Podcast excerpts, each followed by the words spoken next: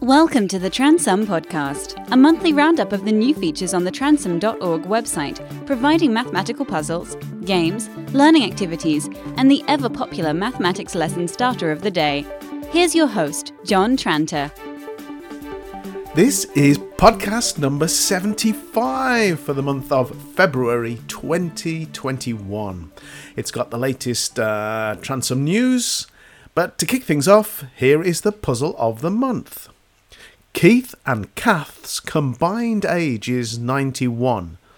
Keith is now twice as old as Kath was when Keith was as old as Kath is now. How old are they? Easy, I hear you say. You may need to uh, rewind this podcast to have a listen to that again, as it is a little bit confusing, I know. But you can check the answer at the end of this podcast when I'll reveal my answer. Okay, I've noticed more and more 503 errors when trying to load Transum pages recently, particularly at the peak hours around 9 o'clock to 10 o'clock UK time when everybody is first loading their Transum activities. These occur when the site has so many concurrent users that the server can't quite keep up with the demand. Really annoying and uh, I guess it's a uh, a result of the site being quite popular during these lockdown times. Anyway, refreshing the page usually solves the problem. It's as easy as that. Just click on the refresh button. But I know it is really annoying. Now, if things get worse, don't forget that there is transum.com and transum.info, and they contain copies of, well, 95% of the Transum resources, so they may save your lesson. Anyway, it's a bit inconvenient, I know, and I'm working very hard to try and get the server updated. Well, upgraded, really. Um, so keep refreshing those pages, and uh, sorry about that. A digital units exercise has been added to the Converting Standards Unit page. I realise that in this digital age, many of the pupils might learn about SI prefixes like kilo and mega and giga, etc., through their interactions with technology, you know, when uh, buying new gadgets or looking at speeds and bandwidths and so on and so forth.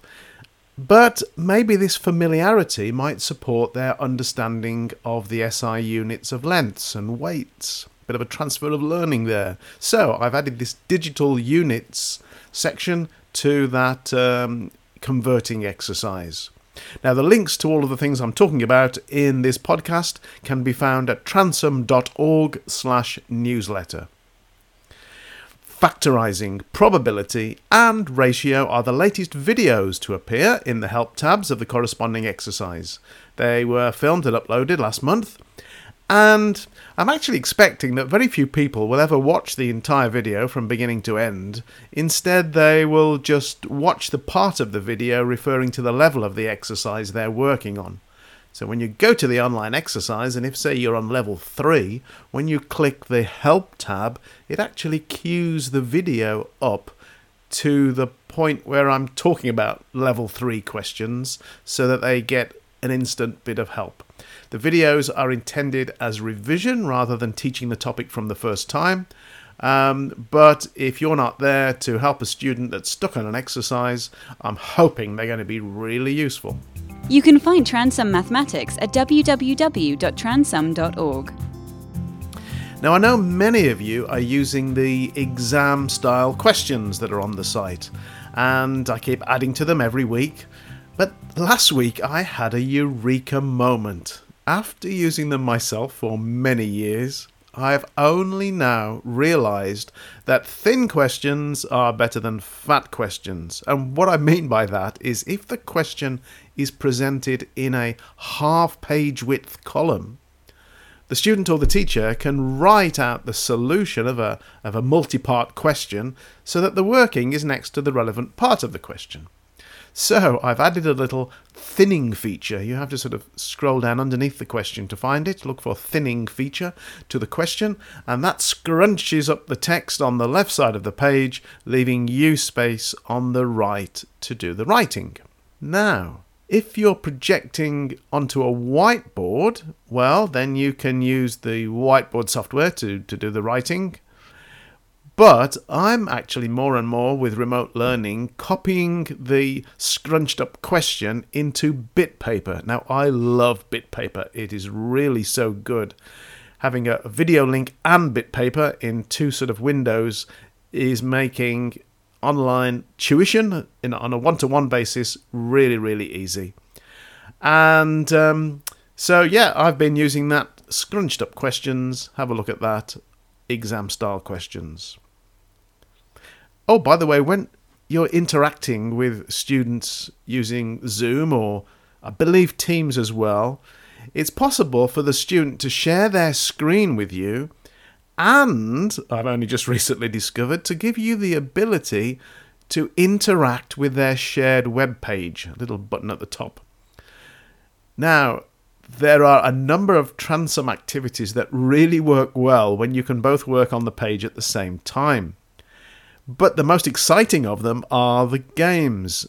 Games that obviously are mathematically based, teaching concepts, obviously. You don't want to just be playing uh, Anyway, I'll get back to the uh, the student drags and drops their piece counter or number, and then you can take your turn to drag your piece counter or number. And it has provided a lot of fun for me and my students recently for the last five minutes of a uh, tutorial. So, some examples that spring to mind, for example, connect four factors. You've probably already had a go at that game on the Transum website, but that works well in this scenario. So the, the student loads the page, they share the page on the video, and then they click on that little button that gives you the ability to interact with the page as well. So you can take it in turns to drag your counters and get the lines of numbers with common factors. But also dumper dice race, prime pairs, the remainder race, which is really good. Um, activities called Nevertheless and Superior and Great Expectation. If you haven't discovered them yet, have a go. 23 or Bust 15, Bidmas. Pips in Pots, that's the transum version of the old game of Worry, or, well, it has lots of different names around the world. Or Flabbergasted is another one. And of course, all of the pairs games, such as indices pairs, clock times, fraction decimals, where you have to match up, find matching cards um, with, for example, indices. You match the the power, the num- the card with the power on it, with the actual value. So again, all of these links to these activities are at transum.org/newsletter.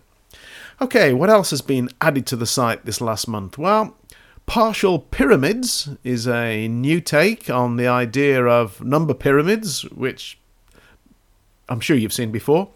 Um, but I recommend, if you want to do this, to begin with the starter, pyramid starter, where your class are challenged to make the greatest total at the top or the, the smallest uh, sum. Uh, and then once they've done that, have a go at partial pyramids, which then go on to include negative numbers and fractions. Now, another activity added to the site this last month, Symmetry Table Challenge, is one that, well, unfortunately, it's not self marking because it involves you actually drawing symmetrical shapes, looking at line symmetry and rotational symmetry. And because there's an infinite number of different ways that you could get the correct answer, it's very difficult to write software that will judge it right or wrong. So, I would love to see any screenshots of work that your pupils produce using that activity, Symmetry Table Challenge. Um, how many of the cells can they fill with drawings?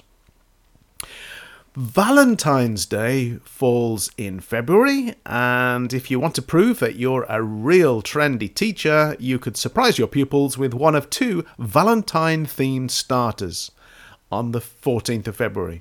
So there's Valentine's Puzzle and Love Maths. The links are in transum.org slash newsletter. Oh, and two days later, on the 16th of February, it's Pancake Day. So there is a Transum virtual pancake tossing activity which lets pupils participate in a, a, themed challenge while developing their mathematics. You could also demonstrate the rules using real pancakes, which the pupils could eat at the end of the lesson with lashings of sugar and lemon juice. Or maybe not. Stick to the transum activity. Keep safe.